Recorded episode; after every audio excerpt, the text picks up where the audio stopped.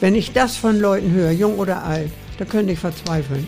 Das heißt es keine Lust. Wenn ich keine Lust mehr habe, habe ich keine Lust zum Leben. Das gibt's überhaupt nicht. Nein, man hat mich auch nie gefragt, hast du Lust? Es geht in der Kindheit schon los, das wisst ihr selber alle. Ihr hattet als Kind auch manchmal keine Lust. Konnte man nicht durchgehen lassen. Auf eine Buddel. Der Podcast zur Serie Kiezmenschen immer sonnabends. In der dicken Mopo. Hallo, ich bin Wiebke Bromberg und freue mich sehr, heute mit meinem Kollegen Marius Röhr bei Lotti Strelo sein zu dürfen, St. Paulis ältester Stadtführerin. Hallo, liebe Lotti. Hallo. Und erstmal zum Wohl. Wohlsein. Nochmal alles, alles Liebe nachträglich zum Geburtstag. Du bist kürzlich 90 Jahre alt geworden. Ja, richtig. Ist das für dich ein Grund, äh, kürzer zu treten? Überlegst du? Nö, warum? Nö? Auf gar keinen Fall. Du bist fit. Ich bin absolut fit. Ja, habe ich ja jetzt gerade schon mitgekriegt, dass du sehr Ja, fit Da bist. kann man ja was tun, ne? Zweimal die Woche Sport, einmal schwimmen, Qigong. Muss man schon selber ein bisschen was für tun. Zweimal die Woche Sport Ja. und noch schwimmen. Das schaffst du Ja, locker. regelmäßig. Ja, absolut regelmäßig. Bin jedenfalls im Verein und ähm, gehe da regelmäßig hin. Hier in der Budapester Straße zum Schwimmen und Qigong in unserem Dujan hier am, äh, gleich bei uns um den Garten. Ja, also Seewartenstraße. Ja, super. Das ist also dein Fit-Halteprogramm. Auch. Auch, was noch? Äh, einen großen Freundeskreis. Alles jüng- jüngere Leute. Ich gehe viel raus, ich bin unterwegs, ich bin interessiert, ich gehe ähm, sehr gerne ins Kino, ins Theater. Eigentlich alles, was ich mit äh, 50, 60, 30 auch gemacht habe. Das mache ich immer noch. Das macht Ja, dir ich- keine Ich Schwierigkeiten. bleibe am Ball, nein, nein. Gott sei Dank nicht. Ich habe also das große Glück. Ich, ich hatte meine Krankheiten, die habe ich durchgestanden. Ich hatte zum Beispiel Leukämie, ich war sehr krank, neun Monate Krankenhaus. Ich habe es überlebt, wieder erwarten. Und danach habe ich also wieder aufgebaut und ähm, ja, dann weiß man nämlich erst, was das Leben wert ist. Ne, wenn man so nah dran war. Also es ging mir schon so schlecht, dass man geglaubt hat, ich würde es nicht überleben. In welchem Alter war das? Ich glaube 68, so ungefähr war ich. Ja. Das war eine verrückte Geschichte. Es war eine Form von Leukämie, die hat man sonst nur im kleinen Kindesalter. Und deswegen hatte man äh, für alte Leute eben da keine Erfahrung. Naja, und das hat jedenfalls geklappt. Wie, wie ihr seht, ich bin wieder da. Du hast, dich, du hast dich rausgekämpft. Ja. Bist du so eine Kämpferin? Buchstäblich. Absolut, weil ich ja, äh, ich musste ja wieder laufen lernen, ich wurde künstlich ernährt, das kam alles langsam äh, dann wieder, nachdem ich dann wieder gesund war. Ja, natürlich bin ich eine Kämpfernatur. Das ist ja ganz logisch in unserer Generation. Wir haben so viel durchgestanden, den Krieg und die Nachkriegszeit. Und da gab es ja nur die äh, äh, Möglichkeit, we- weiterzumachen. Ne? Ja. Ja, du bist ja bekannt als St. Paulis älteste Stadtführerin. Ja. Vermutlich, ich nehme an, sogar Hamburgs älteste Stadtführerin, kann ich mir vorstellen. Und du arbeitest für Landgang St. Pauli. Wie bist du dann zu dem Job gekommen? Wann war Ganz das? einfach. Ich bin 1900, ach jetzt, also Datschen sind für mich Schall und Rauch. Dann sag einfach, wie alt bin- du ungefähr warst. Ich, naja, jetzt vor 20 Jahren, ich habe jetzt gerade aufgehört. Vor ähm, 20 Jahren 72. Äh, äh, Das muss dann, also es war schon nach deiner Erkrankung. 20 Jahre, dann war das auch nicht 72. Ja doch, natürlich. Ja, ja, natürlich, das war danach. Ach, dazwischen hat sich so viel ereignet, das kann ich alles so. Darum habe ich ja gesagt, ihr seht es morgen früh noch hier. Ich Das war, macht nichts. Ich, also kurz und gut, ich war, lebte zu der Zeit noch in Oldenburg und dann bin ich, habe in Oldenburg mein Haus verkauft und bin hierher gezogen, um meine Mutter zu betreuen, weil die erkrankte und erblindete an ihrem Diabetes. So. Dann sind wir hier eingezogen und eines Tages hing unten an der Tafel ein Schild und der Landgang St. Pauli bot sich an, Führungen zu machen. Und da habe ich mir überlegt, Mensch, das wäre doch eigentlich eine tolle Sache. Und da habe ich da angerufen bei Frau Kirsch, du hast mit ihr telefoniert, und habe mich gemeldet und habe gesagt, ich habe hier Ihren äh, Artikel gelesen am Brett so und so. Ich würde gerne äh, eine Führung machen. Ich würde gerne Führungen machen. Und dann sagte sie, ja, das ist ja sehr nett, da freue ich mich. Die hatte nämlich auch gerade erst angefangen. Und dann sagte sie, äh, wann möchten Sie denn gern geführt werden? Und da habe ich gesagt, nein, ich will selber führen. Und dann sagte Ilona, na, das ist ja noch viel besser, wann sehen wir uns? Und dann haben wir uns getroffen. Und wie gesagt, sie hatte gerade angefangen und suchte auch Führerkräfte. Ja. Naja, und dann habe ich mich da reingelesen. Nicht? Und man denkt zwar, gut, du bist äh, St. Paulianerin, aber man muss ja bedenken, wie lange ich weg war. Ich bin ja 1953 hier schon weggegangen. Und ähm, dann habe ich mich also informiert und dann habe ich mich da eingelesen und reingewurstelt. Und dann habe ich Führungen gemacht, 20 Jahre lang. Aber erstaunlich, nach einer so schweren Erkrankung, wo man schon Ja. dachte, es geht vorbei, dann Ja. sich nochmal so rauszukämpfen und dann, Ja, dann nochmal mit über 70 einen Job anzufangen. ja. Ja, du hattest da einfach Lust drauf, ja? ja warum denn? Aber ich kann mir vorstellen, dass andere Leute mit 70 äh, keine Lust mehr auf Arbeiten haben. Aber du also hattest Lust, Lust. ist ein ganz schlechtes Argument. Wenn ich das von Leuten höre, jung oder alt, da könnte ich verzweifeln. Das heißt es keine Lust, keine Lust zum Leben. Wenn ich keine Lust mehr habe, habe ich keine Lust zum Leben. Egal wie auch immer. Ne. Das gibt es überhaupt nicht. Gute Man Einstellung. nie, nein, man hat mich auch nie gefragt, hast du Lust? Es geht in der Kindheit schon los, das wisst ihr selber alle. Ihr hattet als Kind auch manchmal keine Lust, konnte man nicht durchgehen lassen. Mhm. Ne? Wenn du den Touristen heute den Kiez zeigst, ist das noch dein Kiez, wie du ihn kennst und wie du ihn liebst? Also ich muss dazu sagen, die Führungen, die ich gemacht habe, die waren, das will ich jetzt nicht abwertend sagen, die waren seriös. Ich habe es also nicht so gemacht, äh, nur um den Leuten irgendwie Sensationen zu bieten oder schlüpfrige Sachen zu erzählen und, und dumme Sprüche loszulassen, sondern ich habe mich äh, an die Historie gehalten. St. Pauli ist mehr als Reeperbahn und große Freiheit. Und das muss man den Leuten zeigen. Ich habe ihnen zum Beispiel erklärt, den alten Elbtunnel, wie ist er erstanden, warum, aus welchem Grunde. Oder das Deutsche Hydrographische Institut, was ja früher äh, die alte Seemannsschule war. Oder zum Tropenkrankenhaus, was jetzt noch Tropeninstitut ist. Natürlich auch über die Davidstraße, natürlich auch kurz über die Herbertstraße. Über meine persönlichen Erlebnisse, äh, als ich jung war und auf der großen Freiheit auch eine kurze Zeit gearbeitet habe. Ne? Leute, die ich da kennengelernt habe, unter anderem Freddie Quinn und so weiter. Und sowas erzähle ich den Leuten. Und ich gehe mit ihnen natürlich auch durch die Talstraße und erzähle ihnen, ähm, dass Gayviertel ist oder die Schmuckstraße, die Chinesen-Geschichte, weil die ja 1943 von der Gestapo abgeholt und zum aller, allergrößten Teil umgebracht wurden. Also historische Geschichte. Also das sind historische Führungen. Was hast du dann da für Gäste? Hast du da auch mal Partygänger dabei oder Eigentlich gar nicht? weniger, weil wir überwiegend am Tage gearbeitet haben. Also wir hatten eigentlich, kann man äh, grob sagen, Gäste aus aller Welt. Ich habe die Führung auch in Englisch gemacht. Und darum hatte ich also auch Gäste wirklich von überall her. Aus Schweden, aus England, aus Amerika, aus Zypern hatte ich einmal Leute. Ging das immer gesittet ab? War das immer gesittetes Ja. Publikum oder Ja, hattest du da auch absolut. mal Ausnahmesituationen? Nein, nein, hatte ich nicht. Nein. Also ich habe zum Beispiel diese Führungen mit männlichen, ähm, die morgen heiraten wollen. Ich Junggesellenabschiede? Ja, habe ich abgelehnt, wollte ich nicht machen. Die meisten waren betrunken, also hat Ilona die Erfahrung gemacht.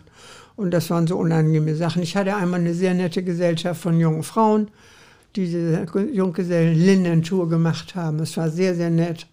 Sowas ja. Ne? Nein, ich habe eigentlich nur gute Erfahrungen gemacht. Schön. Ja, kann ich nicht anders sagen. Kommt ja auch darauf an, wie man mit den Leuten umgeht. Die spüren das auch. Die spüren das auch, wenn das nicht angebracht ist, dass sie äh, dumme Witze reißen. Das hast du wahrscheinlich denen gleich vermittelt durch dein Auftreten, oder? Ja, natürlich. Klar. Ja. Auch durchs Alter. Ja, natürlich. Haben die alle Respekt 70 davor? ja, das respektieren die, Le die Leute dann schon. Zum Beispiel ist man immer wieder aufgefordert worden, doch auch mal eben durch die Herbertstraße zu gehen. Ne? Habe ich immer abgelehnt. Habe ich immer abgelehnt. Warum? Hm. Bin der Meinung, die Frauen, die da arbeiten, die soll man in Ruhe lassen. Die haben ihre Würde und ihren Job. So sehe ich das. Hast du einen Lieblingsort auf dem Kiez? Ähm, ein Lieblingsort. Na, ich gehe natürlich wahnsinnig, weil ich hier günstig wohne, rüber auf in den Park nach Planten und Blumen und natürlich auch sehr gerne ähm, äh, unten an die Landungsbrücken.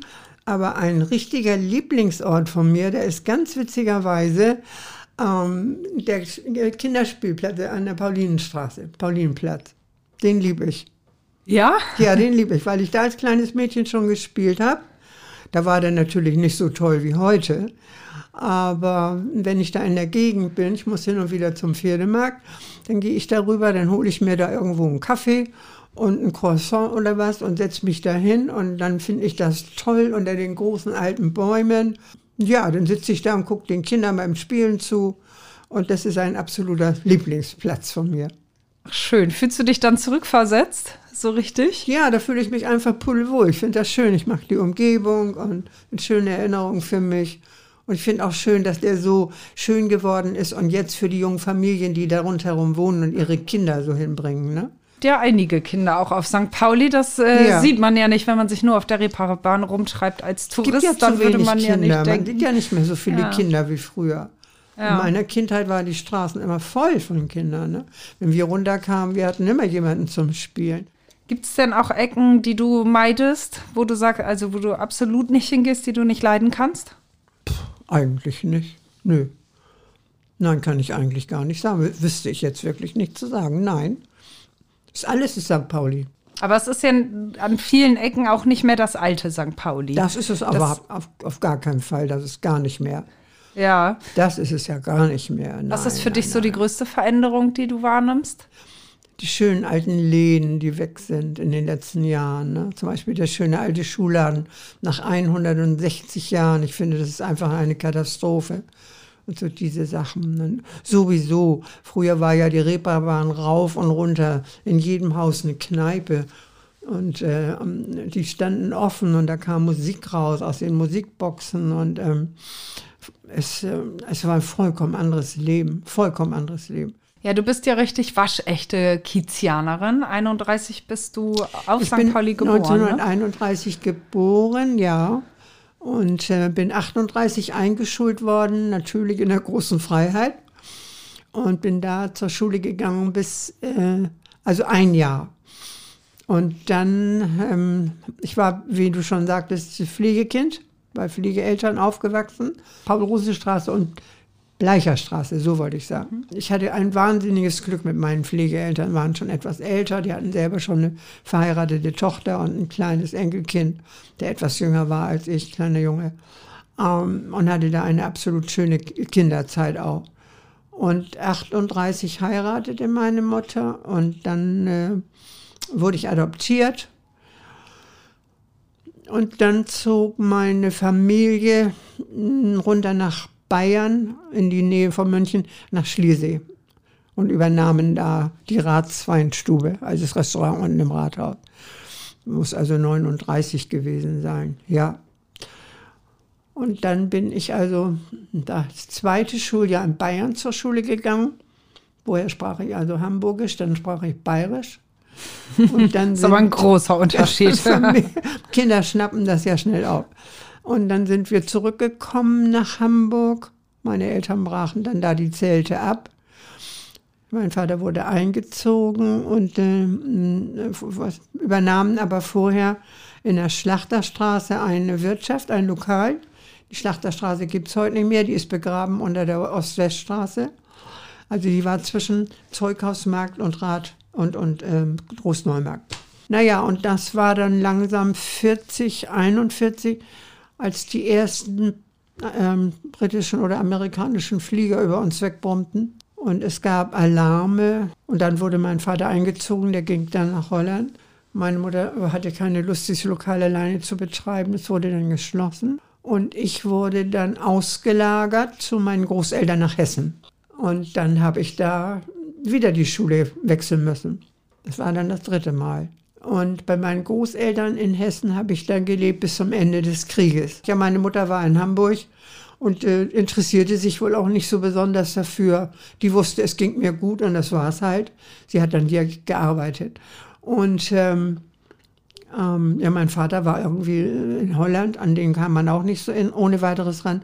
Aber auch wenn du überhaupt nicht in den Kindertagen dann hier gelebt hast, hast du die Bombennächte von 43, die Operation Ja, ja. Gomorra, ja schon hier auf St. Pauli erlebt, ne? Hab ich, ja. Berichte mal Weil davon. ich natürlich in den großen Ferien dann doch immer das Gefühl hatte, ich wollte gerne mal wieder nach Hause, wollte mal wieder nach Hamburg. Und äh, das erste Mal, als ich dann wieder mal hier war, da war, bestand auch noch unsere äh, Wohnung und, und Lokal in der Schlachterstraße. Das ist ja 43 dann ausgebaut. Das mag also 42 gewesen sein. Aber es gab da schon Bombenangriffe und ich weiß, dass wir bei Freunden meiner Eltern zu Besuch waren. Auf alle Fälle gab es einen äh, Fliegeralarm und wir flüchteten in den Tiefbunker unter der Reeperbahn was jetzt die Garage ist, Tiefgarage ist. Mm, die Tiefgarage, ist ne? Auf Spielbodenplatz. Mm.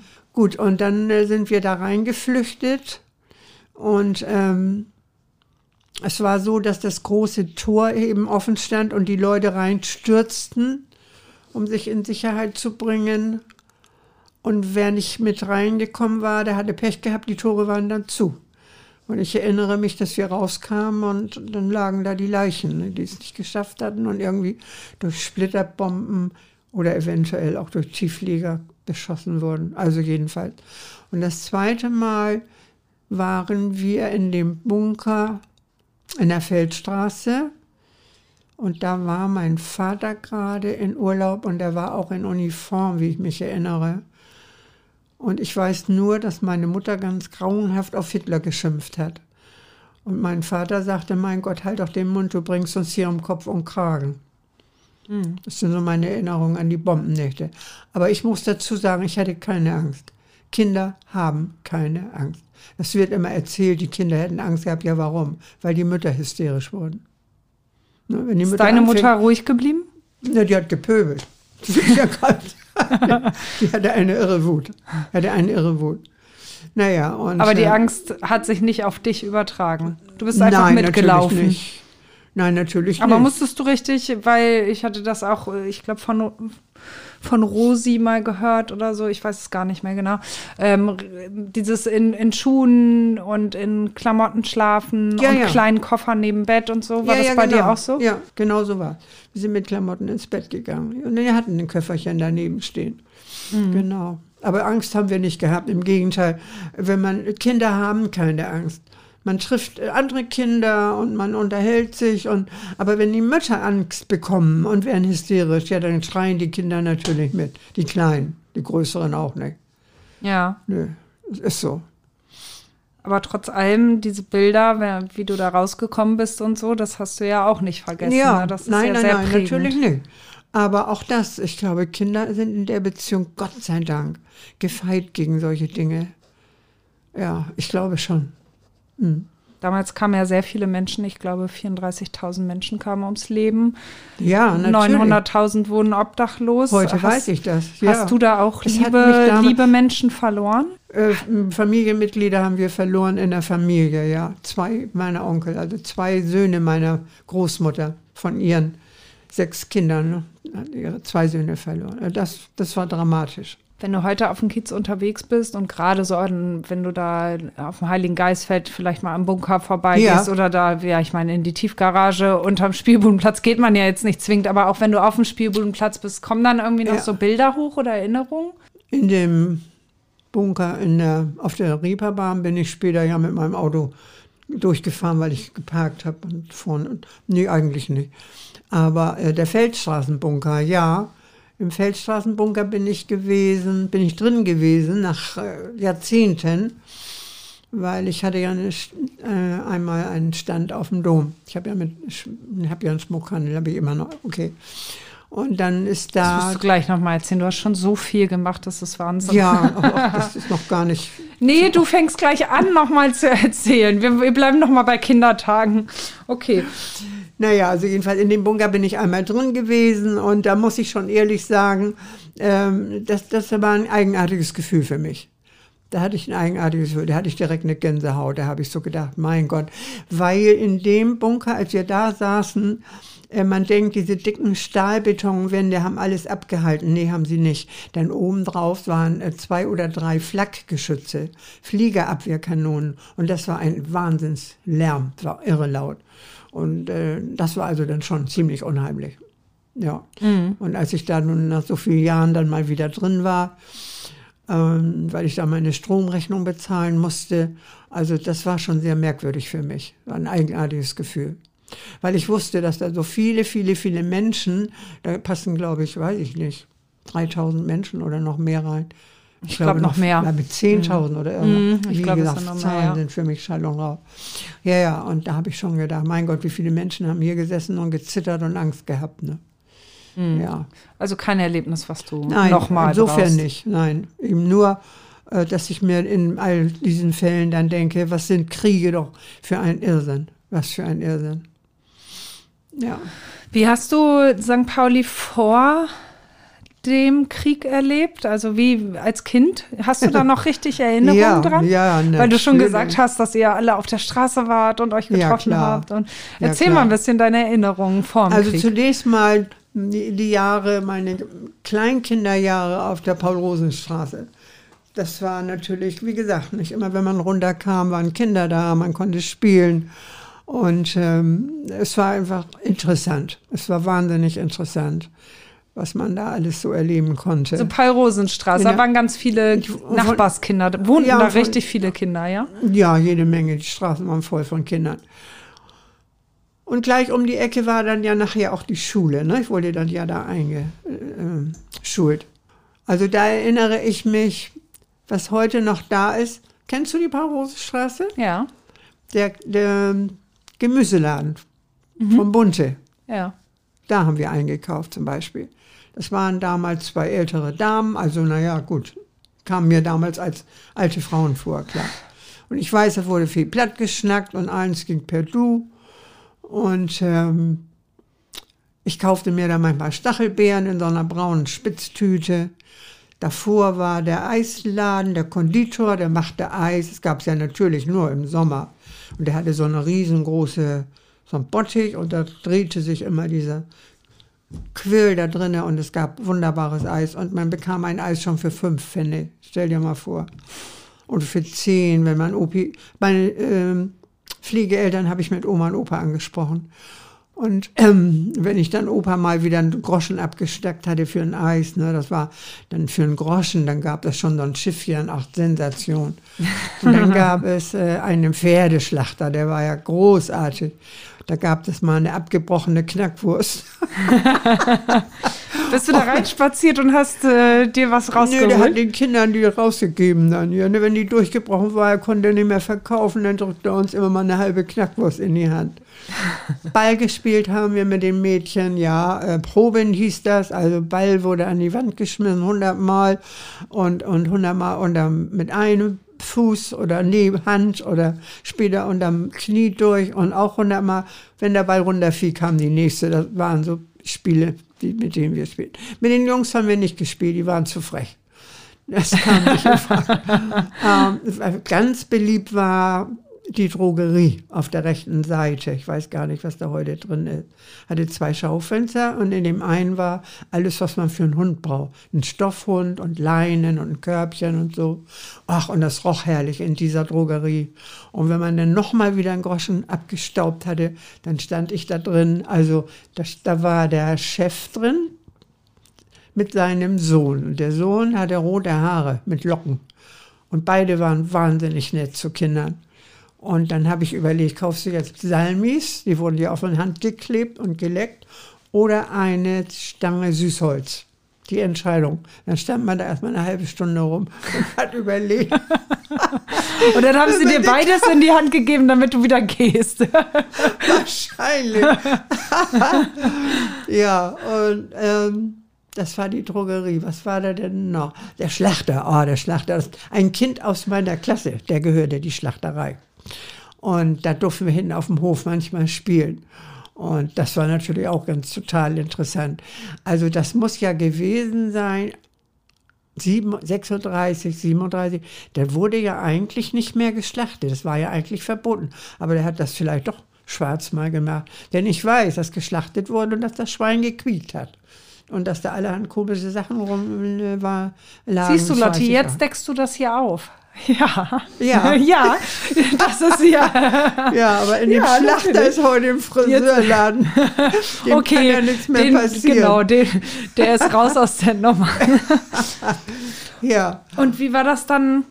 Dann bist du, dann bist du erstmal gegangen und dann bist du Ja. 45 ja wiedergekommen. nein. Wir sind ja Nee? erstmal zurückgekommen. Genau, nach dem Jahr seid ihr noch 39, mal zusammen? Äh, 39, 40, ja. Genau, aber dann Denn bist du da ja mal kam zu, die, zur die Oma. nächste Schule und das war die Schule in der Seilerstraße. Du weißt ja, ne? in der Mhm. Ja. Seilerstraße ist mit die, Schu mit die höhere Schule ist. Kennst du den Song von Heidi Kabel? Nee. Mit die höhere Schule ist das nix. Da kommt mein Kind nicht rein. Ich muss immer lachen, wenn ich. Ja, da kommt mein Kind nicht rein. Also sie soll sich nicht ab, abmühen mit, mit äh, Englisch und Latein. Und zum Schluss singt sie dann. Ach so, in der Seilerstraße lernen sie auch ganz fix. So, was soll das mit Englisch und Latein? Ja, ja, so. Ein, ein wunderschöner Song von Heidi Kabel.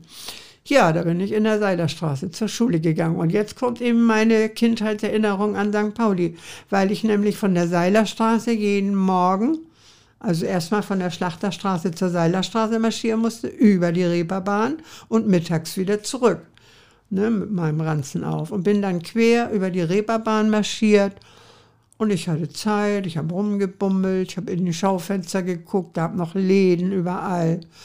Und äh, es gab das Automatencafé, das kam damals, nehme ich mal an, gerade von Amerika, wo man also Geld reinstecken konnte und dann stellte man einen Becher unter und da kam Brause raus. Grüne, gelbe, rote Brause. Das war eine Sensation, ist ja klar. Das sind so meine Erinnerungen an, die, an meine Kindheit. Ja, da war ich acht, neun Jahre alt, ne? Hast du da irgendwie als Kind so Prostitution oder irgendwie sowas schon wahrgenommen? Irgendwas? Da muss ich gerade mal überlegen. Irgendwelche Mhm. Bilder an der Wand oder weiß ich nicht? Na, die Mädels standen rum, ja gut, aber ach, das war alles so eine Selbstverständlichkeit.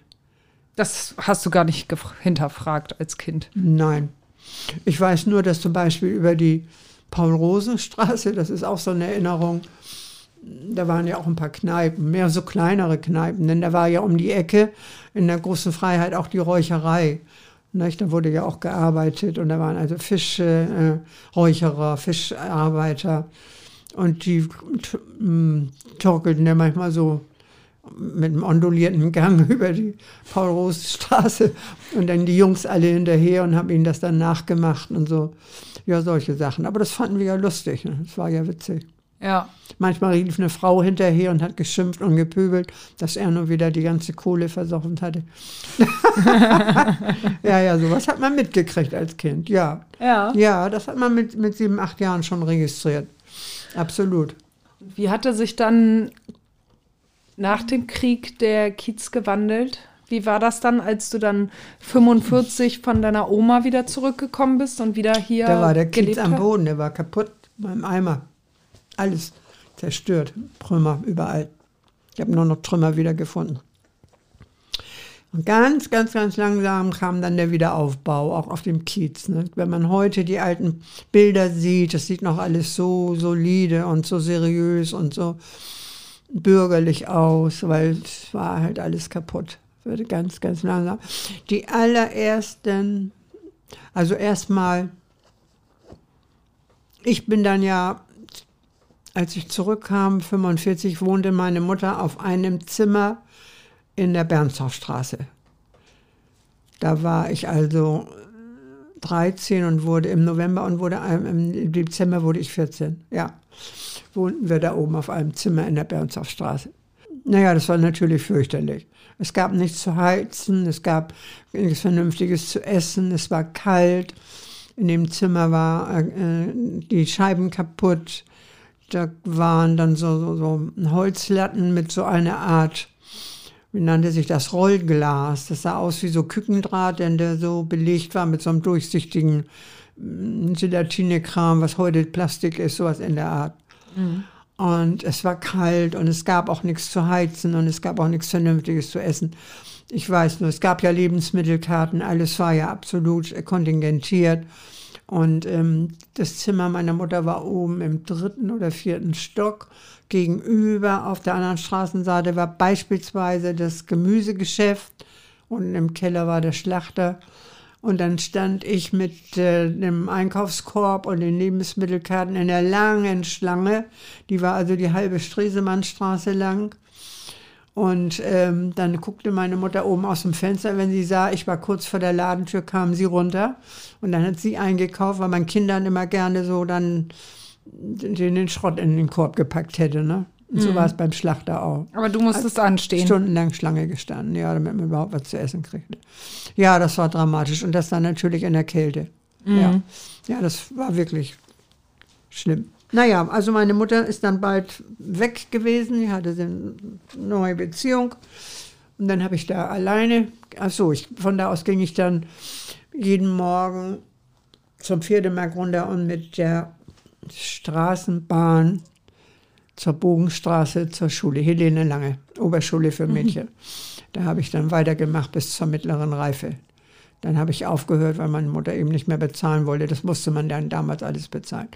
Also jedenfalls bis zur mittleren Reife habe ich gemacht und dann habe ich mir eine Lehrstelle gesucht. Was für eine Lehrstelle?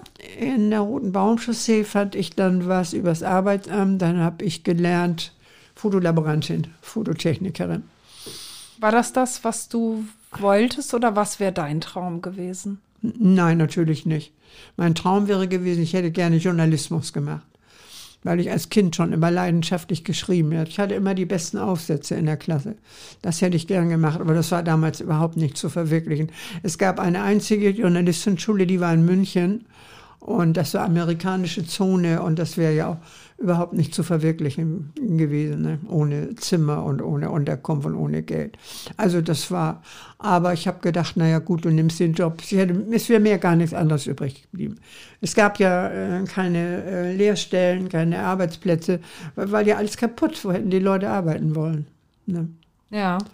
War man wahrscheinlich froh, wenn man überhaupt eine Lehrstelle Ich war gefunden froh, hat. ich wa? war froh. Und ich war ein sehr, sehr schönes Haus und auch eine relativ nette Familie. Ich war da eigentlich ganz gut übergebracht, untergebracht. Äh, was da los war, habe ich eigentlich erst vor einigen Jahren erfahren. Das Haus ist äh, aufgekauft worden, wahrscheinlich für Ei und Butterbrot von einer jüdischen Familie. Na, die sind wohl nach Amerika gegangen, denn es kam noch während meiner Ausbildungszeit ein Neffe oder äh, also irgendjemand von der ehe, ehemaligen jüdischen Familie zurück und hat auch Ansprüche gestellt auf das Haus und es ist nachher verkauft worden, was daraus geworden ist, weiß ich nicht. Bin vor ein paar Jahren mal reingegangen und habe gebeten, ob ich noch mal rumgucken durfte, aber da ist dann eine äh, Anwaltssozietät drin und die wollten das nicht so gerne. Schade. Also jedenfalls, das Haus war aber annektiert von den Briten waren ja viele Häuser. Nicht? Die hatten ja, sagt man ja heute, durch die Bombardierungen haben sie nur die Arbeiterviertel zerstört und die Villen an der Elbchaussee sind heil geblieben, weil sie da ja nachher alle die Offiziere drin gewohnt haben mit Familie. Und das haben sie auch, das stimmt. Von da aus hatten wir nachher dann wieder Kunden Ja. ne, fürs Labor. Ähm, ja, und unten im Keller die Labore, die waren, äh, wie gesagt, von den Briten besetzt. Und jeder Tommy hatte damals ja einen Fotoapparat umhängen und hat äh, unsere Trümmer und unsere hungrigen Leute hier fotografiert und die Fotos nach Hause geschickt. Und das haben die da unten gemacht. Und wir, also meine Herrschaft in Anführungsstrichen, durfte oben den ersten Stock behalten. Noch darüber wohnten dann noch wieder andere Leute. Äh, Den ersten Stock behalten. Und das Labor, das wir unten ja noch nicht benutzen durften, war im Badezimmer. Über der Wanne lagen also Bretter und da die drei Schalen drauf, wo man drin gearbeitet hat. Und dann war ich da mit zwei Laboranten an drei verschiedenen Geräten, wo wir dann dran arbeiten konnten. Und das Badezimmer äh, führte durchs Schlafzimmer. Ganz normal. Und das Schlafzimmer hatte zwei riesenhafte Betten. Da lag so eine große Decke drauf. Auf der rechten Seite stand ein Tisch mit einem Trockengerät. Man kann sich das heute, junge Leute können sich nicht mehr vorstellen, wie ein Foto entsteht. Die gehen zu D&M und stecken das da in den Automaten Ja, ja. und hinten Mhm. kommt das nach Ja, ich habe auch mal in einem Labor gearbeitet. ja, ne, kommt trocken wieder raus. Ist ganz schön anstrengend, ne? wenn du die großen Dinger hast und die so schwenken musst. Naja, und außerdem war es ja auch so, dass es nass verarbeitet wird, das muss trocknen Mhm. und am nächsten Tag wird dann das negativ verarbeitet, auch wieder nass, muss auch wieder trocknen. Und die Bilder, die dann rauskommen, die werden in einer Presse getrocknet vor. Aber wenn die rauskommen, sind die immer noch feucht, die biegen sich. Und die wurden alle auf den Ehebetten ausgebreitet und wurden da getrocknet. Wahnsinn. So habe ich meine super. Lehre Ja, gemacht. sehr schön. Du sagtest, dass deine Mutter dann eine neue Beziehung hatte und Mhm. ähm, weggegangen ist. Wie alt warst du, als du dann alleine das erste Mal gelebt hast in dieser Wohnung in der Bernsdorfstraße, in diesem Zimmer? 14, 15. So jung warst du, als Ja, du und dann ganz auf dich allein gestellt. Ja. Ja. allerdings waren diese Leute eigentlich sehr nett. Die hatten zwei Töchter in meinem Alter und ähm, die Frau hat für mich mitgekocht. Natürlich gegen Bezahlung, klar. Und äh, doch, das klappte ganz gut. Ja. Du hast aber nicht nur dann die Ausbildung gemacht, du hast, glaube ich, auch dir was hier auf dem Kiez noch verdient, ne? Nein, danach. Danach war Während der. Zeit wäre das nicht möglich. Geht ja, Ja. gar nicht. Schon altersmäßig nicht. Ich habe dann äh, meine Lehre beendet. Da war ich wohl 18. Ja, 18. Und äh, aber man kriegt ja als ausgelernte Laborantin derart wenig Geld, dass ich ähm, also in dem Alter, man wollte mal ein Kleid haben und ein paar Schuhe oder, oder irgendwie oder wollte auch mal ausgehen. Und dann habe ich gedacht, weil ich ja nun das auch in dem Lokal durch meine Eltern irgendwie kannte, in der Gastronomie ist Geld zu verdienen. Und daraufhin habe ich dann gedacht, dann gehst du auf St. Pauli arbeiten und suchst dir irgendwo was. Und äh, ich konnte aber an der Bar nicht arbeiten, überhaupt nicht abends, weil ich keine 21 war. Das war ja damals Vorschrift.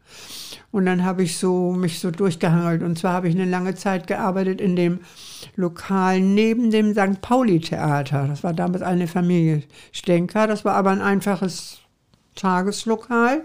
Und die bewirtschafteten aber oben im Theater, also sowieso das Theater in der Pause. Und oben äh, in den Pausen, da musste ich dann mit dem Tablett drauf, mit äh, halben Schokoladentafeln und Pfefferminzrollen und so, Treppe hoch und wieder runter und unten Gläser spülen und so ein bisschen. Also so auf diese Art und Weise habe ich mich dann so ein bisschen durchgehangelt, bis ich 21 war. Und dann habe ich in der Intrabar angefangen. Im Indra. Vor, de- vor, dem, vor den Beatles. Die hatten ja nun, Ja, die zehn, Beatles hatten, zehn Jahre vor den Beatles. die hatten da ihren Jahre. ersten Auftritt. Zehn Naja. Jahre vor den Beatles. Ja. Wie war werde das damals Heute kürzlich hat mir noch eine Christian rief an, Christian Hornung, der den Film gedreht hat mit den äh, Krokodilen. Der wollte mir auch zwei englische Historiker schicken. Die suchen händeringend Zeitzeugen für die Beatles. Ich sage, kann ich nicht mit dienen, da war ich schon lange weg. Ich bin ja 53 schon wieder weg von Ja. Hamburg, habe geheiratet. Ne? Naja, also jedenfalls. Aber im Indra, wie war das da, die Toll. Stimmung? Toll, Erzähl mal toll. ein bisschen, wie, wie die Ganz Atmosphäre wunderbar. so war. Ein total seriöses Lokal. Also solche Läden wie heute mit solchen äh, billigen äh, Shows und was die da alles abziehen, wie okay, St. Pauli ist St. Pauli und das gehört dazu, auch wie das Safari, was es ja auch nicht mehr gibt. Das war, sowas alles gab es damals in den 50er Jahren gar nicht. Es war eine ganz spießige Zeit. Die Lokale waren alle ganz seriös. Also das erste waren die, die Piepshows. Ach, die kamen noch viel später. Erst war diese ähm, Entkleidung in letzter Sekunde. Das zum Beispiel eine, eine äh, Nummer, sagt man ja im Varieté, in der Intrabar. Da arbeitete ein Ehepaar mit mir zusammen, die Brigitte an der Bar, eine sehr, sehr nette Kollegin. Und ähm, der Mann stand draußen vor der Tür, der Peter, und war also so der, der Raus- und Reinschmeißer. Aber das, musste man damals nicht so brutal, wie das heute ist. Oder Ein so mit Koberer Kontrolle. sozusagen. Ein Koberer auf die ganz elegante Art. Er war Mhm. immer elegant angezogen und zog an, äh, auf dem, im Laden selber auch so eine kleine Show ab. Und zum Beispiel äh, vollkommen harmlos. Ich erinnere mich an eine Leiter, die Sprossen bestanden aus ähm, See, Sägeblättern, von nicht Säge, ähm, Sense, Senseblättern. Und Brigitte, die stieg da rauf und wieder runter. Also da lachen heute nicht mal die Kinder drüber. Ne? Das kannst du nicht mal im Fernsehen bringen. und total. Und Brigitte machte dann äh, eine Entkleidungsshow, wie nannte sich das doch damals? Also sie entblätterte sich so langsam nach Musik. Ne? Und ähm, als dann der BH fiel, das Schlippe hielt sie sowieso an, der BH als allerletzte Hülle, dann stand er schon hinter ihr als Portier und schmiss ihr schnell einen Mantel oder, oder einen Umhang über. Also das war schon das Äußerste. Draußen in den Kästen hingen die, ähm, die Showbilder und da waren immer Streifen über dem Busen. Also es war eine absolut spießige Zeit. Aber trotzdem gut. Aber es war wunderbar. Es hat eine Tanzfläche und es war auf der Bühne immer eine Band. Immer so drei, vier, fünf, je nachdem. Gute Musik gemacht, Tanzmusik gemacht. Die Leute haben getanzt und haben diese kleine Florshow zwischendurch angeguckt. Und die Bar lag etwas abseits. Und da kamen sehr gute Gäste. Ich erinnere mich zum Beispiel an äh, Nikolaus Darboven, den Kaffeekönig. Und einmal kam die ganze Truppe von, vom Wiener Burgtheater. Die kamen dann nachher jeden Abend, nachdem die uns entdeckt hatten. Die hatten uns eingeladen ins äh, Schauspielhaus, es gab Shakespeare. Da saßen wir oben in der Loge, geschenkt von unseren Gästen.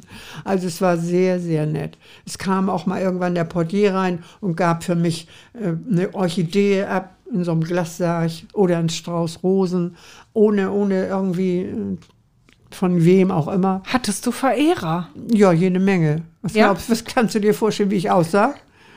Also wenn ich dich jetzt an, ich kann es mir, ich kann es mir ungefähr vorstellen, wenn ich eine Ja. 90-Jährige sehe, die so aussieht, wie du Ja. jetzt aussiehst, dann kann ich mir vorstellen, dass du ein Ja. ganz schöner Feger warst. Ja, ich, ich sah sehr gut aus. Ich hatte eine sehr gute Figur und sehr gut. Ich hatte lange schwarze Haare, so un, ungefähr so dunkel wie du, also nicht schwarz, ganz dunkel, grüne Augen. Ja, doch, doch, ja, Und da kamen die Sträuße nur so reingeflattert, ja? naja, also es, ja, es kam. Und darüber der- hast du so auch Aber- deinen Mann kennengelernt? Ja, genau. Kam der auch mit dem Also Strauß? nicht, nicht da, nicht da äh, in, in, durch die Intra, aber irgendwie morgens im Frühlokal. Wir gingen ja alle, wenn wir gearbeitet hatten, morgens äh, ins Frühlokal und zwar auf der großen Freiheit in den Blauen Peter. Das war ein sensationeller Laden. Äh, auch da, der Besitzer, da legte auch sehr großen Wert darauf. Die Männer kamen zum Beispiel ohne Krawatte nicht rein. Der Portier hatte immer eine in der Tasche und hat die dann ausgeliehen für einen Zehner. So ging das dazu. Und in dem Laden stand ein Flügel.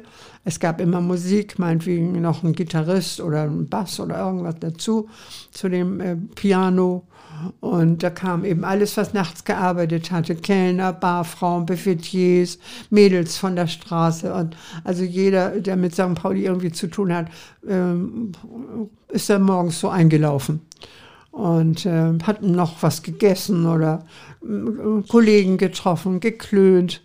Also der Laden war einfach fantastisch. Ja, und da habe ich auch Freddie Quinn kennengelernt. Aha, Ja, der kam da auch. Mhm. da hast du den Oder ich erinnere mich zum Beispiel an, an den Boxer. Der ähm, Peter Müller ist heute kein Begriff mehr. Aber ein Begriff ich. ist äh, der, ähm, der, der ähm, Herbert Nürnberg. Mhm. Der alte, der, der, der, das ist der. Ähm, Ja, ja, ich Gründer weiß. Ja, vom- ja, klar. Das ist Handschuh. ja von Jörn, der, Der das jetzt macht, ist es schon der von, dritte. Ja, von Jörn ist das der der Opa, ne? Jörn Nürnberg. Der das jetzt macht. Genau, das, ist ja Jörn und das ist genau das ist sein Opa. Mhm. Ja, Stimmt, Großvater. ja. Ja, den habe ich noch gekannt. Und der boxte gegen Peter Müller. Ich habe auch noch so eine alte, ähm, wie sagte man, so ein Almanach über Boxer. Das war so die Bibel meines Mannes. Der war selber, hatte auch geboxt als junger Mann. Und äh, der Peter Müller und der Herbert Nürnberg, die haben mal zusammen einen Kampf ausgefochten. und das ist da alles noch drin. Habe ich auch noch alles aufgehoben. Irgendwann kommt mal jemand ins Museum oder wo. Ja, das ist überhaupt eine Idee. Naja, jedenfalls. Und, äh, und dieser Peter Müller, der kam dann morgens manchmal rein, der machte seine Trainingsläufe über den Kiez. Meinetwegen im Sommer bei schönem Wetter.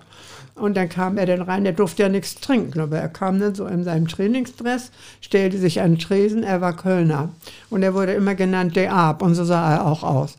er sprach ein irres Kölnisch, also wie, wie vom, vom Schlachthof. Ach so, er hatte eine Schlachterstochter geheiratet irgendwie. Also jedenfalls, er war ein Junge von der Kölner Straße. Und der kriegte eine Dose Dosenmilch Glücksklee mit der Kuh da drauf oder nee, das war Lippis. Kondensmilch oder ja, wie? Ja, Kondensmilch. Ach Gott. Da wurden zwei Löcher reingehauen und dann. Ih, wie ekelhaft. ja, er musste ja, er durfte ja keinen Alkohol trinken als Sportler. Er muss fit naja, er ist dann ja später bekannt geworden, weil er der erste Boxer war, der den Ringrichter K.O. gehauen hat. ja, ja. Und dann wurde er disqualifiziert und dann hat er nachher als Catcher gearbeitet. Ja. Peter Müller. Ich sehe ihn heute noch vor mir. Und Ja. dein Mann, der war da auch Gast, als Gast da. Mein Mann war, ähm, ja, der war Gast da. Mein Mann war, ähm, wie gesagt, stammte ja nun aus Pommern und der war noch Soldat geworden. Der war Jahrgang 27 und das ist der letzte Jahrgang, der noch eingezogen wurde. Er war also noch junger Soldat. Und dann kam er nach dem Krieg als Kriegsgefangener nach Eutin in dieses berüchtigte Lager, wo alle im Walde draußen lagen und zum Teil auch verhungert sind. Er war 18 Jahre alt, da war der Krieg für ihn zu Ende. Und dann ist er nach Hamburg getrennt, irgendwie wann. Er konnte nicht zurück nach Hause. In, Polen, äh, in den Pommern war ja inzwischen polnisch. Er wusste auch nichts von seiner ganzen Familie, wohin die geflüchtet waren. Die haben sich nachher alle durchs Rote Kreuz wiedergefunden und Gott sei Dank alle am Leben geblieben, denn er hatte sieben Geschwister und seine Großeltern und Onkel und Tanten und alle haben es überlebt. Ja, aber natürlich, ihr Zuhause hatten sie verloren, ne? Ja. Ja, und so habe ich dann meinen Mann kennengelernt. Und dem hat das nun gar nicht gefallen, dass ich auch da in der Bar arbeitete. Und dann hat er gesagt, das lassen wir mal eben. Und das hast du dir sagen lassen? Ne, das war ein bisschen anders. Nein, äh, nicht unbedingt, aber wir waren uns da einig. Er bekam ein Angebot nach äh, Bremerhaven. Und äh, wir hatten also große Mühe. Wir wohnten auf einem Zimmer und ähm, es gab ja keine Wohnung und wir wollten uns ja nun auch gerne ein bisschen nach oben arbeiten, logisch. Und dann haben wir dieses Angebot nach Bremerhaven angenommen. Mein Mann ist von Hause aus gelernter Schlachter aus der Familie. Und dann hat er also in seinem Beruf wieder angefangen zu arbeiten. Und dann ist er aber in Bremerhaven in die Schlachter, in, in die Fischerei gegangen. An Land aber. Und dann hat er da in einer sehr anständigen Job gehabt und gut verdient. Und wir kriegten dann nach Jahren, erstmal kriegten wir zwei Kinder. Und dann ähm, in Bremerhaven. Meine Kinder gingen dann beide zur Schule. Und nachdem die Kleine auch eingeschult war, habe ich da einen kleinen Laden angefangen, so in der Art wie ein Kiosk. Zeitschriften, Bücher, kleine Bücherei, äh, Bildzeitung, Zigaretten. Und das habe ich ausgeweitet, weil um die Ecke war eine Schule mit ein bisschen Spielzeug und Schreibwaren und alles. Also wie ein Kiosk in der Art. Und er lief sehr gut. Und da kam ein Ehepaar und kaufte ihre Zigaretten und ihre Zeitschriften bei mir. Und ähm, die boten uns dann ihr Haus an in Oldenburg. Also kein Haus, sondern ein Hotel. Und dann haben wir uns hin und her überlegt, was machen wir. Und dann haben wir uns entschlossen und sind nach Oldenburg gegangen. Ja, Da warst du dann auch ziemlich lange, ne? In zehn Oldenburg? Jahre. Zehn also Jahre. Das, das Hotel zehn Jahre. Und nach zehn Jahren wollte mein Mann ganz gern verlängern und da habe ich gesagt, ja okay, aber dann suchst du dir eine andere Frau. Ich mache das nicht länger mit. Hattest keine Das Lust drauf? ein, das ist ein, ein, äh, äh, ein Arbeitshaus. Das war nämlich nur das, nicht nur das Hotel, sondern äh, der einzige große Saal im Dorf. Und natürlich auch das Lokal dabei, das Restaurant, eine Kegelbahn, eine Schießhalle im Garten, ein riesen Kaffeegarten mit Kastanien und Brunnen. Es war ein Wahnsinnsbetrieb und kein Personal zu kriegen in den Jahren. Ganz, ganz schwer. Wir wollten in der Gastronomie damals arbeiten, gab ja Arbeit genug. Keiner wollte doch Sonn sonntags oder, oder äh, samstags oder Ostern, Weihnachten, Pfingsten. Also das war dramatisch. Und da habe ich dann gesagt, nee, weißt du, ich will mich hier nicht kaputt machen. Dazu habe ich keine Lust. Die Kinder wollten es beide nicht. Sie hatten beide andere Ideen. Naja gut, und dann sind wir in unser Privathaus gezogen, das hatten wir inzwischen gekauft. Und dann starb mein Mann. Und ich hatte dann aber vorher Wie schon... alt warst du da, als dein Mann verstorben ist? 75, warte mal, 67, 63 oder 64 ungefähr. Also noch relativ jung. Er ist jung gestorben mit 67. Mhm. Naja, allen diesen Männern, diese äh, Jahrgänge, denen äh, hinkt der Krieg natürlich auch nach. Ne? Die haben zu viel erlebt und zu viel ausgehalten. Ja, ich hatte aber vorher schon angefangen mit, mit Handel.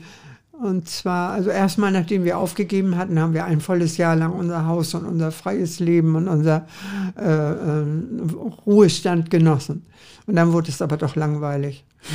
Und dann suchte mein Mann sich einen Job und fing an bei, äh, bei der Metro. Und ich fing an, in der Propaganda zu arbeiten und habe Playmobil verkauft. Playmobil. Playmobil, Püppchen, Toll. Häuschen, Ja. große Segelschiff. Ja, na klar. Ach du, wir, eine- wir haben auch, wir haben so viel Playmobil. Deine Kinder. Ja, selbstverständlich haben die viel Natürlich. Playmobil. Ja, Ja, es ist nach wie Naja. vor total angesagt. ja, natürlich. Das ist ja auch wunder, wunderschönes Spielzeug. Ja, Also das so kannst du, das ja. kannst du vererben. Ja, Das ist ja unkaputtbar, Klar. das vererbst du. Und ich bin immer, ähm, wenn ich so jetzt in den Kaufhäusern sehe, dass denen immer noch wieder was Neues einfällt. Man sollte denken, Mensch, es gibt schon alles, aber nein, es gibt immer ja, noch aber die hängen sich dann Ideen. natürlich an irgendwelche, was weiß ich, Playmobil mit Harry Potter oder Ja, sowas. ja, ne? ja, Die hängen klar. sich dann Ja, natürlich ja. an so große Ja. Sachen ran. Ja. Und ja, äh, ich glaube, die werden niemals, denen Ja. werden die Ideen nicht ausgehen. Ich hoffe, ja. Ich traf eine ehemalige Gästin, die viel mit ihrem Mann bei uns zum Essen kam und die machte mich darauf aufmerksam. Die machte jedes Jahr äh, in der Vorweihnachtszeit Propaganda für Ravensberger Spiele. Und die sagte, das wäre doch was für dich. Die suchen jemanden für Playmobil. Du musst nach Hannover fahren, dich vorstellen. Und das habe ich gemacht. Und die nahmen mich auch. Und dann habe ich also mit Leidenschaft verkauft. Da habe ich mein eigentliches Talent entdeckt. Ich bin Händlerin. Das ist mein Talent. Das Ja. ist das, was ich am allerliebsten tue und auch wirklich kann. Und äh, ja, dann habe ich Playmobil gemacht und die haben dann schnell gemerkt, dass ich eine gute Verkäuferin war. Und dann hatte ich im Anschluss im Januar gleich wieder einen neuen Job im selben Haus, mein Hertie-Haus in Oldenburg. Und da habe ich dann angefangen mit Schmuck. Und da bin ich beim Schmuck hängen geblieben. Ich habe dann nachher auch noch Wickelkleider und, und auch alles mögliche. Ich habe auch mal Käse verkauft. Propagandisten, ne? Du waren ja bist echt äh, umtriebig, ne? Ich habe alles gemacht. Meine Güte, kam. bist du umtriebig. Ich habe alles Aber gemacht. Schmuck was machst kam. du ja mit Schmuckhandeln, machst Immer du ja noch. nach wie vor, ne? Ja, ja, hier meine Frösche. Was? Ach, das sind Museumsre Frösche. ja, ja. Museumsreplikate aus Kolumbien. Jetzt müssen wir Also, dazu sagen, was du gerade getan hast, weil das sieht der Hörer ja nicht. Also de- deinen Ohrring abgenommen und das sind total Ja, schöne, goldene Klappfrösche die sozusagen. Frösche sind, also wie gesagt, es sind Museumsreplikate aus Kolumbien, aus dem Goldmuseum.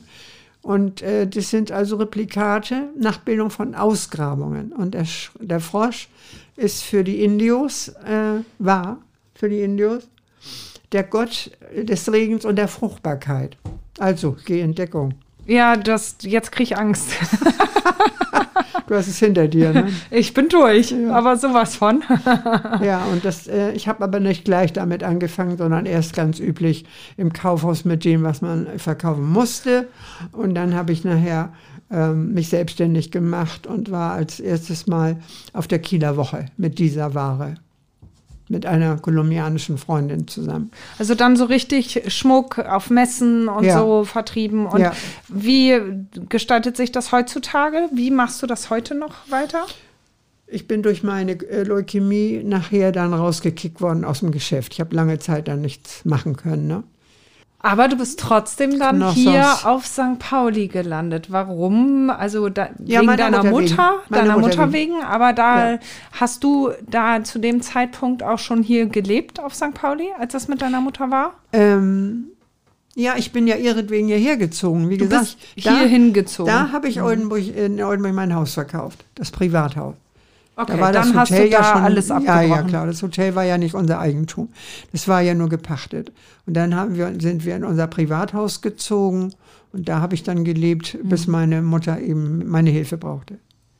Und bist du dann schon, weil du lebst ja hier, äh, ich weiß nicht, wie nennt man das, Altenstift oder so? Das ist eine Dies hier, Wohnanlage? nein, eine, das ist eine Seniorenwohnanlage. Seniorenwohnanlage, Ja, ja. also autark. Also, Also alle haben ihre eigenen Wohnungen hier. Das Ja. sind ganz, ganz viele St. Paulianer hier, ne?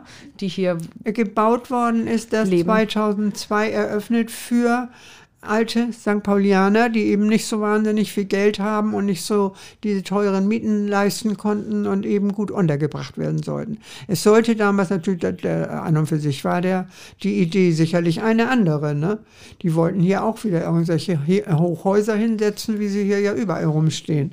Aber da hat sich dann die SPD scheinbar durchgesetzt, dass das hier so zu diesem Heim kam, zu dieser mm, Anlage. Ja, das ist ja Es auch sehr, sehr kein schön Heim. hier. Es gibt ja auch keine äh, Pflegestation oder so etwas. Es ist ein autark, also es ist so praktisch äh, eine Seniorenwohnanlage. Ja, ist ja eigentlich, Ja, eigentlich ein normales Wohnhaus, wo jeder seine Wohnung Ja, hat, ne? Mit sehr langen Klar, Gängen. klar. Muss man erstmal finden hier. das ist schwierig. Ja. ja. die Wartelisten sind sehr, sehr lang hier. Ja. Das ist übrigens eine St. Pauli-Geschichte, wie ich dazu gekommen bin. Wie spät ist das? Also mir ist egal, wenn Na los, noch was erzähl. Nein. Wollt ihr einen Kaffee? Äh, Wollt du, ihr einen nein, es ist Alles alles super. Erzähl. Okay, Alles, alles wunderbar. okay. Also, weil du hast hier ja nicht gelebt, weil deine Mutter hat hier gelebt, ne? Meine Mutter hat hier gelebt. In ja. der Anlage. Ich bin zunächst gezogen in die Kastanienallee und habe mir, ich konnte mir, nachdem ich mein Haus verkauft hatte, nicht vorstellen, in so einem Schuhkarton zu leben. Und habe mir in der Kastanienallee eine Maisonette-Wohnung gemietet. Und da habe ich dann drei Jahre lang gelebt und habe meine Mutter hier betreut in der Zeit und bin dann eben immer, das ist ja nur eben über die Straße. Und nachdem meine Mutter dann gestorben war und ich hatte mich hier an das Haus und an die Bewohner und an alles gewöhnt und hatte inzwischen ja auch diesen Job bei äh, Ilona als Stadtführerin und kannte eine Menge Leute, da habe ich gedacht, Mensch, warum ziehst du hier nicht ein? Was brauchst du die große Wohnung? War schön, mit Treppchen nach oben, wunderbar. Äh, und dann bin ich hierher gezogen. Und dann aber, wie gesagt, hier hoch, weil meine Mutter eben unten mit dem Fahrstuhl und so nicht so kam. Und hier wurde was frei. Und dann bin ich aber erstmal, habe sie abgemeldet bei der Saga. Das gehört ja der Saga hier. Und habe sie abgemeldet. Und dann habe ich da einer sehr, sehr netten Dame, die das damals machte, gesagt, ich würde die Wohnung gerne übernehmen. Und da sagt sie zu mir, das tut mir leid, das geht nicht. Warum geht das nicht? Wir haben hier eine Anmeldeliste von bis zu vier Jahren. Und Ja, die super. stehen jetzt ganz hinten an. Ich sage, mein Gott, sage ich, das ist aber wirklich traurig. Ich wohne da in der Kastanienallee und auf die Dauer, ich, was soll ich mit der großen Wohnung und es ist ja auch teuer. Und ähm, ich, ich habe meiner Mutter wegen mein Haus verkauft, bin nach St. Pauli gezogen. Und ähm, ich bin eigentlich gebürtige St. Paulianerin und da sagt sie, ich auch. Aha, ja, sagt sie, ich bin in der Davidwache aufgewachsen. Wie? Ja, sagt sie, mein Vater war Revierleiter und wir haben oben drin gewohnt, in der Wache. da haben die in der Wache gewohnt? Ja, Das gibt's ja nicht. habe ich später gesehen. Aber da war natürlich was anderes da oben drin. Und äh, okay, wir kommen also darüber halt so ins Gespräch und dann sagt sie, ja, ich bin hier eben äh, auf dem Kiez aufgewachsen. Ich habe drüben auf der Davidstraße mit den Mädchen geklönt, da gab es immer mal einen Groschen. Und ich bin da unten im Keller und habe mit den Knackis mich unterhalten. Und äh, dann hatten wir auch noch so entfernte Leute, die wir gekannt hatten vor Jahrzehnten. Und dann mitten im Gespräch sagen sie, sagt sie plötzlich, wissen Sie was, die kriegen die Wohnung. So bin ich zu der Wohnung gekommen. Ja. Da Ja, hat sich das, das- wirklich gelohnt, dass man Ja, das zahlt sich dann doch, äh, das zahlt sich dann doch aus. hat sich ausgezahlt. Ja, ja, aber man muss sagen, also die, diese ähm, Anlage ist hier direkt, also du guckst direkt hier aufs Bismarck-Denkmal eigentlich, ne? Moment.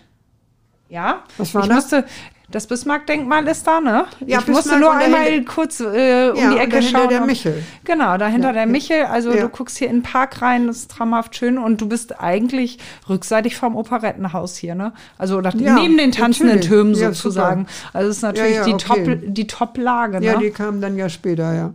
Und bist natürlich- meine brauchst Lage das ist auch, ne? super. Ich bin ja, wenn ich hier runterlaufe, in ein paar Minuten an der Landungsbrücken und drüben zum Park, wie gesagt, ich habe alles rund um mich herum. Nee, ich wohne hier sehr schön. Heimat, oder? Es ist hier meine Heimat, es ist hier mein Zuhause, ja. Und ich möchte auch nirgends anders wohnen.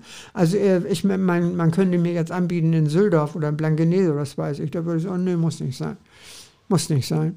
Was macht das hier so besonders für dich? Warum? Also nicht nur dieses Heimatgefühl. Das Flair hier, das ist ja immer noch da. Es sind ja die St. Paulianer rund um uns herum. Denn wer sich hier, wer hierher zieht, in den allermeisten äh, äh, Fällen, man, wir haben hier ja drüben eine Wohnanlage, da haben sich die Leute förmlich eingeschlossen. Da kommst du überhaupt gar nicht rein. Ja, das ist alles zugeriegelt. Ich meine, da brauche ich nicht nach St. Pauli ziehen, das ist albert. Wenn ich hierher ziehe, dann weiß ich ja, was mich erwartet. Und die meisten Leute, die hier wohnen, die sind auch so. Ne? Von der ganzen Art, locker. Und äh, das gefällt mir also gut, entspricht mir auch. Dieses Lockere, dieses Ja. gesellige Zusammensein und Ja, so. genau. Und das, macht ihr das hier auch in der Wohnanlage? Ja, zum Teil, zum Teil. Nicht alle. Es gibt auch, gibt ja überall Menschen, die eben zurückgezogen sind oder andere Ansichten haben. Aber es wohnen also noch etliche alte St. Paulianer hier. Ja. In letzter Zeit sind etliche zugezogen. Oder zum Beispiel sind welche reingezogen, nachdem die Essenhäuser da in sich zusammengefallen Ja, worden sind. Ja. ja. Also hier trifft man die ganze alte St. Paulianer Riege. Etliche, ja. Die etliche. Kizianer. Ja, ja. Gehst du heute noch irgendwo in irgendwelche Läden gerne rein? Hier auf dem Kiez? Gibt es da irgendwelche Kneipen Restaurants überhaupt oder? nicht. Das habe ich aber nie getan. Wir gehen, wir treffen uns oft bei äh, Franka mit Freunden Im Cuneo. bei, im Cuneo.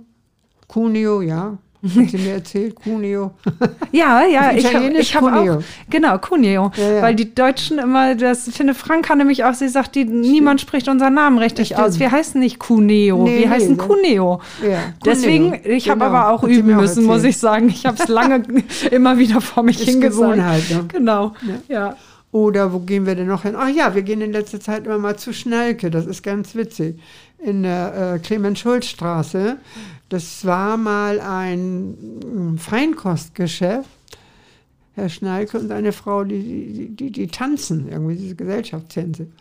Und äh, das ist auch schon ein, eine alte Familie da in dem alten Haus. Die Eltern und Großeltern haben das schon äh, das Geschäft betrieben.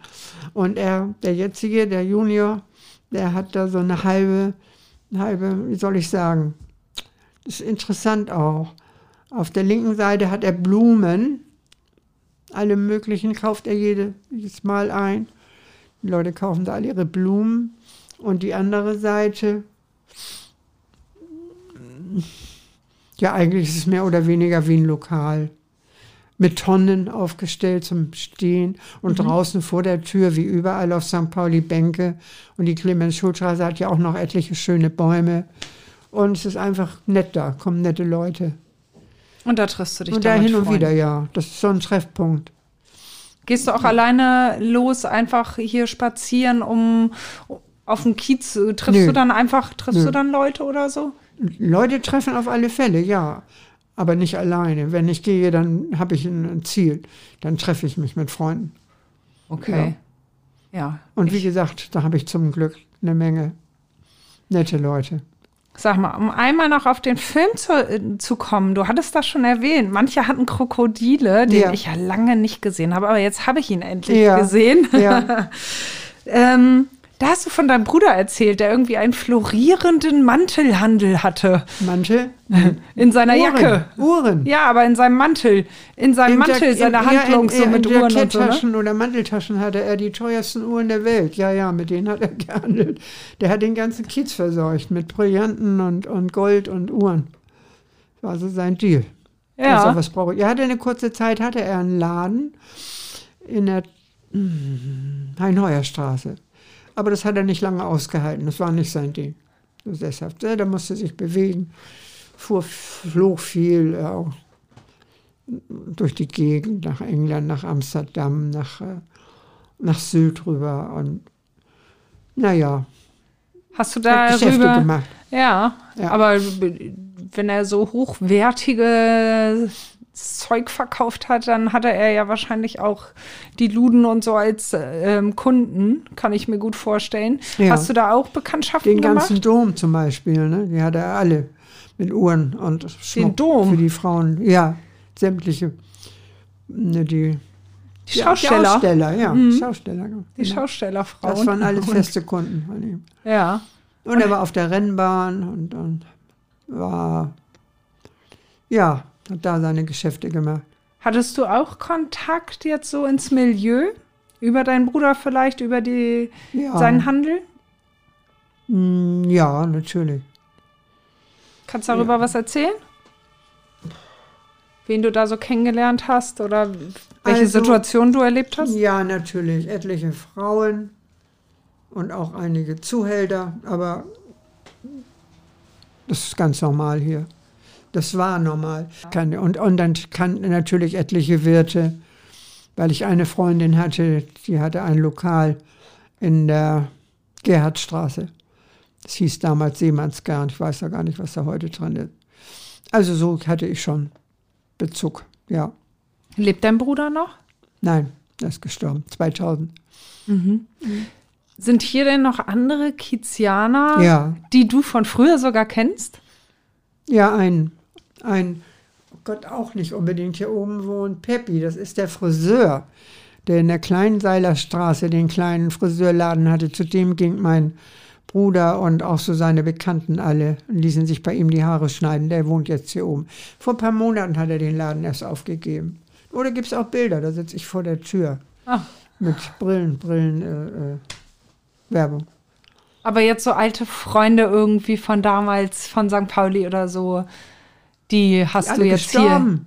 hier. Ja. Ist doch logisch, wenn du 90 wirst. Sterben alle vor dir. Du bist ganz schön alt geworden jetzt Ja. schon. 90. Ja, und? Ja, du machst, äh, du, äh, in zehn Jahren machen wir noch mal einen Podcast. Ich sag dir das, da sitzt du hier noch genauso wie jetzt, das schwöre ich. Ja, das vielleicht nicht gerade. Na, das werden wir sehen. Nein. Also ich habe ich hab mir geschworen, ich wollte meine Mutter toppen, die ist mit 93 gestorben, dann wäre ich 94. Aber das kann doch ruhig noch mehr. Weißt du, Alter, man sieht das falsch. Man sieht das falsch. Junge Leute sehen das falsch. Und außerdem, ich lese gerade ein wahnsinnig interessantes Buch. Es war schon auch 20 Jahre alt, aber sehr, sehr wichtig. Heißt das Methusalem-Komplott. Kennst du das? Ja, ich habe ich hab das nie, äh, ich habe da mal reingelesen. So wichtig. Denn wir können es uns gar nicht mehr leisten, von oben herab auf die alten Leute runter zu gucken. Denn das wird ja im Allgemeinen heißt es ja auch, naja, gut, was hast du denn noch für eine Ahnung? Du weißt ja. Aber gerade wir, wir wissen es ja. Ihr wart ja noch nicht alt, aber wir waren jung. Ne? Und im Übrigen ist es ja so, ich bin politisch sehr interessiert, das nur ganz nebenbei. Ähm, Im Moment sind wir ja in einem Zustand, dass es mehr Alte als Junge gibt. Und das ist gefährlich. Wir können nicht aufhören zu arbeiten mit 65, auch nicht mit 67. Wir müssen weitermachen. Das sind Aussichten, du. So ist das. Ja, ja, so ich weiß, das. ja, ja, Und man bitte. muss das anerkennen und nicht sagen, ach ja, die Alten mit 65 geht ihr in Rente und dann hat sich das. Denn die ganze Erfahrung, die dahinter steckt, auf die können wir gar nicht verzichten. Hängt natürlich von deinem Zustand ab. Und darum sage ich, haltet euch fit. Wenn ich Nicht dich sehe, dann, selber. dann will, ich, will ich auch Sport machen. Macht das. es ist Aber- nie zu früh und selten zu spät. Ich freue mich sehr, sehr, dass wir hier sein dürfen bei dir. Und das ist auch ein besonderer Podcast, weil dieser Podcast zu einem besonderen Datum, nämlich zu Weihnachten, Ja, ja. Ja, ähm, Mensch. erscheint. Ja. Machst du dir eigentlich was aus Weihnachten? Ist das wichtig für dich?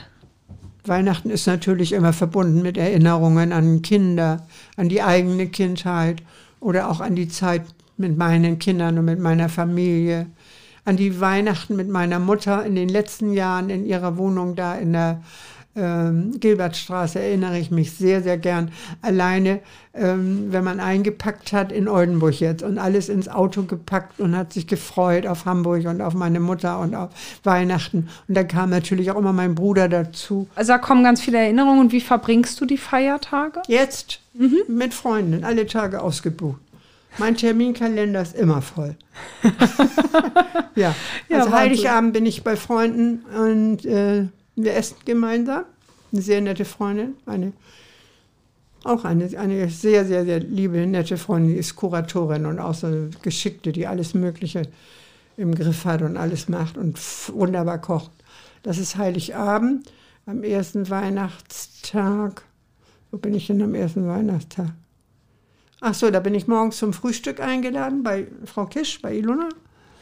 Und abends zum ähm, Bockwurst und Kartoffelsalat.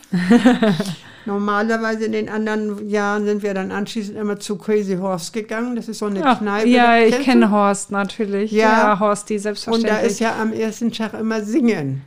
Ja, es fällt leider dieses Jahr aus. Das fällt hm, leider ich aus. Ich weiß. Ja. Das war ja immer sagenhaft. Die ganzen ja. schwulen Männer mit ihren Blättern und ihren Weihnachtsliedern. Das total schade. Ja, ganz leider, schade. leider fällt mhm. das aus. Du bist auf jeden Fall total ausgebucht. Und da bin ich du ausgebucht. Bist, du bist immer schön eingeladen und überall. Dann, ja. Wahnsinn. Ich weiß auch nicht, was die Leute an mir finden. Irgendeinen Grund muss das ja haben. Ja, ich, kann, ich, ich kenne dich jetzt sehr kurz, aber ich kann es erahnen. Ja. was meine, sie an dir finden. Meine Quasselei wahrscheinlich, ne? Ja, es ja. ist toll. Ich danke dir sehr für das schöne Gespräch. Wünsche ja. dir jetzt für die Tage ähm, wenig Stress. Ganz viel Besinnlichkeit vielleicht? Ja, Nein, das bestimmt. ist gut. Mache ich mir nicht. ganz, ganz viel Freude und ja. vielen, vielen Dank. Ja, gern geschehen. War nett mit dir. Dankeschön. Wünsche ich dir auch, deine Familie, deinen Kindern. Super, vielen Dank. Und, und Marius auch. So. So, nun noch einmal Werbung in eigener Sache. Hamburg Freihaus testen Sie die Mopo als digitale Zeitung. Fünf Wochen für nur fünf Euro. Jetzt bestellen unter www.mopo.de-testen.